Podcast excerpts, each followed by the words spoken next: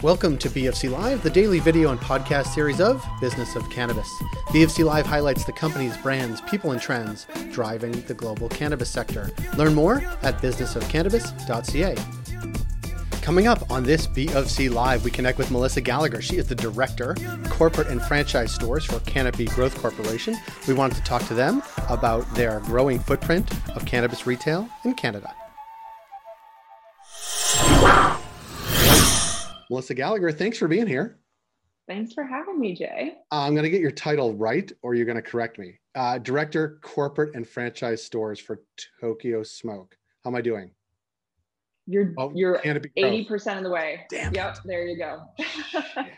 well, I really screwed that up. So, um, so tell, tell me your real title, so I don't butcher it, and then we'll go from there. How's that?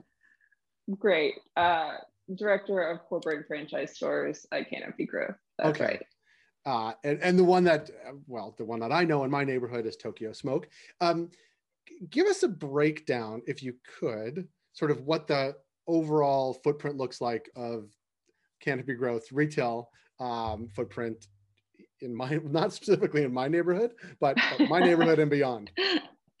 Your neighborhood and beyond. So we know that um, in Ontario, uh, we've got uh, 27 uh, Tokyo Smoke locations um, one that just did open up in your neighborhood at uh, Bloor and Dovercourt. Mm-hmm. Um, but we do, we span right across the country. So we've got Tweed and Tokyo Smoke as our two retail banners. Um, and they're located uh, in Newfoundland, Ontario, Manitoba, Saskatchewan, and Alberta. I like it. I saw a great location. And actually, this is one of the things I want to talk to you about. And because you have that many and because of that footprint, and now we have this emerging market, with sort of well, full shelves of products people want and a sort of uh, burgeoning retail footprint of people like you. Uh, people are now living closer to cannabis stores. But one of the stores I drove by, and I want to say it's maybe on the outskirts of Barrie. It's uh, yeah. It's is it dry? Is it a drive-through? It's it is a drive-through. Like a yeah. yeah. Tell me. Yeah, so it's in Springwater, uh, just yes. just on the on the tip of Barrie, um, headed towards Midland. And uh, we've got a, a, new franchisee there that had converted an old Tim Hortons drive-through. Yes. Um, so yeah, I mean, you can't, you really couldn't couldn't dream of a better location um, on the way to cottage cottage country to pick up your cannabis. It, it really is a great location, and it's super visible from the road, and it's like it's in a obviously a shopping center, but it is like a Tim Hortons would be like away from the rest of the shopping center. So there's tons of parking, but it also it looks great. Kudos to you and the team because that is an unbelievable location. Thank you. Yeah, we're, we're really excited about that one. And, and actually, that, that brings up the question. So obviously, you have uh, that there are, I assume, corporate stores. There are franchise models. H- how does that work? Like, how do you do? People come to you and say, "We want to open a cannabis store. We want it to be Tokyo Smoke." How does that look like? Tell yeah. me the process. Yeah, it's a great question. Well, I mean, it, it varies by province um, how licensed producers can uh, can or cannot operate retail locations. So, you know, understanding that Ontario uh, is the the largest market in in Canada, um, we in order to navigate those regulations, we we quickly teamed up with development partners and developed a franchise model um, in Ontario. So uh, outside of Ontario, uh, with, with a few exceptions, we do operate uh, stores corporately um, at Canopy Growth, but, but within Ontario, we, we've got a franchise model and it started, you know, it started with the lottery two years ago, two plus years ago. And, you know, we were chatting about uh, our very first licensee, Colin Campbell, uh, who, uh, you know, DM'd us on, on Instagram um, to our Tokyo Smoke account. So when he uh, was awarded the lottery, he he reached out to us, uh, having been to our coffee shops, because then you know at that point in time we hadn't we hadn't operated a, uh, a true recreational cannabis store under the Tokyo Smoke banner. We had just the coffee shops. Um, so you know, having having loved the brand, he reached out to us, and, and that was back in the lottery days, which now feels like a lifetime ago. Um, but since then, we've set up more of a of a traditional franchise model. So we do, I mean, every day have people reaching out to us. Um, through our websites or or through friends or family members or you know having been into the store and talking to existing franchisees uh, looking to you know either get out of whatever they're doing today i mean we've had lawyers doctors um, uh, you know, professionals coming to us to, to open stores uh, or their existing franchisees, you know, with uh, the likes of a Tim Hortons mm-hmm. uh, or an A&W who are looking to diversify their portfolio of businesses um, and, and are just, you know, passionate Canadians about this, uh, this industry. Um, yeah, so it's been great. We've got, we've got a very diverse group of franchisees and, and the demand certainly is great. And I actually, I, I just love the story that the people had been to the coffee shop and then they won the lot. This is Colin Campbell specifically, not my Colin Campbell, because I do know Colin Campbell, but a different Colin Campbell. Uh, my Colin Campbell got a lot of phone calls that day. Um, been to the coffee shop, win the lottery, reach out through Instagram DM, and then become yeah. a franchisee of the flagship or one of the flagships right on 333 Yonge. And now you tell me because I think Colin just opened another store um, on the Danforth. Am I right? that he actually opened two stores on the Danforth, if you can believe it. Yeah. No, it's it's honestly it's it's such an incredible story. Um, and and he and his wife Sophie are just the most remarkable partners. They opened that first store uh, back on we're coming up on two years. It was May 6, 2019, uh, among the first uh, round of the lottery. And uh, since then, they have you know expanded from what was 1,500 square feet. It is uh, to your point now a flagship at about 5,000 square feet there at Yonge and Dundas, and uh, they opened two uh, in in the first first couple months of this year, both on the Danforth. Um, one at uh, 3003 Danforth, and and this uh, their third um, and most recent opening at 715 Danforth.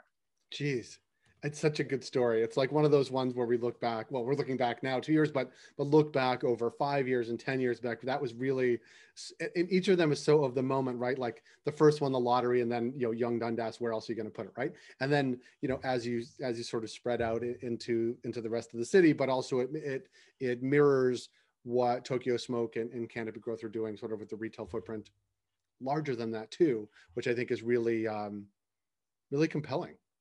Yeah, absolutely. I mean, they they you know, as you said, they opened at Yonge and Dundas. Where else to reach reach the masses really quickly at a time where we didn't have a you know more than a handful of, of recreational cannabis stores in Ontario, and and now to be able to um, go back to the community where where you know Sophie was actually born and raised uh, in Greektown, and um, you know she's she's received tremendous support from from that community in opening her first store, and now to be able to open her second and third stores um, on the Danforth is really quite something. And that truly speaks to, you know, where Tokyo Smoke um, uh, started, which was in the community and being able to engage from a community perspective. So yeah, we're, we're thrilled about that and uh, so proud of, of everything that they've achieved.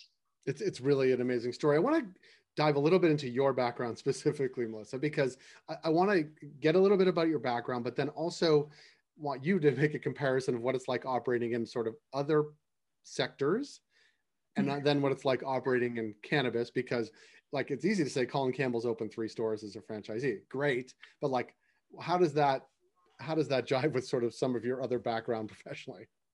Yeah i mean it, that's a great question. Um, you know as you know i, I come from uh, a long life in the franchise uh, world um, working you know in subway uh, and and then with Freshii, and you know, I think what's true is that in the franchise business, you work with really passionate entrepreneurs who are looking to scale, um, looking to, you know, both be owners and operators um, and provide themselves and, and their families with um, uh, not only with a job, but with, you know, something really exciting to be a part of. And that's true right across the board.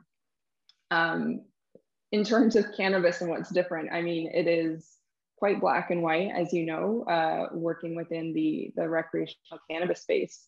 Um, and you know what's what's entrepreneurial in other sectors uh, is just kind of a straight up no in in cannabis. You know, um, I think a lot of people are surprised by uh, where we stand today in terms of, of, marketing restrictions and and that sort of thing. And and and certainly everyone respects it once they learn more about about that side of it. But um, yeah, you know, it's it's we try to ensure that the, it, it follows the same um, principles of a franchise where we you know provide the tools and the resources to be successful and, and build your business in a profitable way um, but that you know from a marketing perspective um, you know, uh, it, it, it's certainly different and, and more challenging because it, it's so restrictive.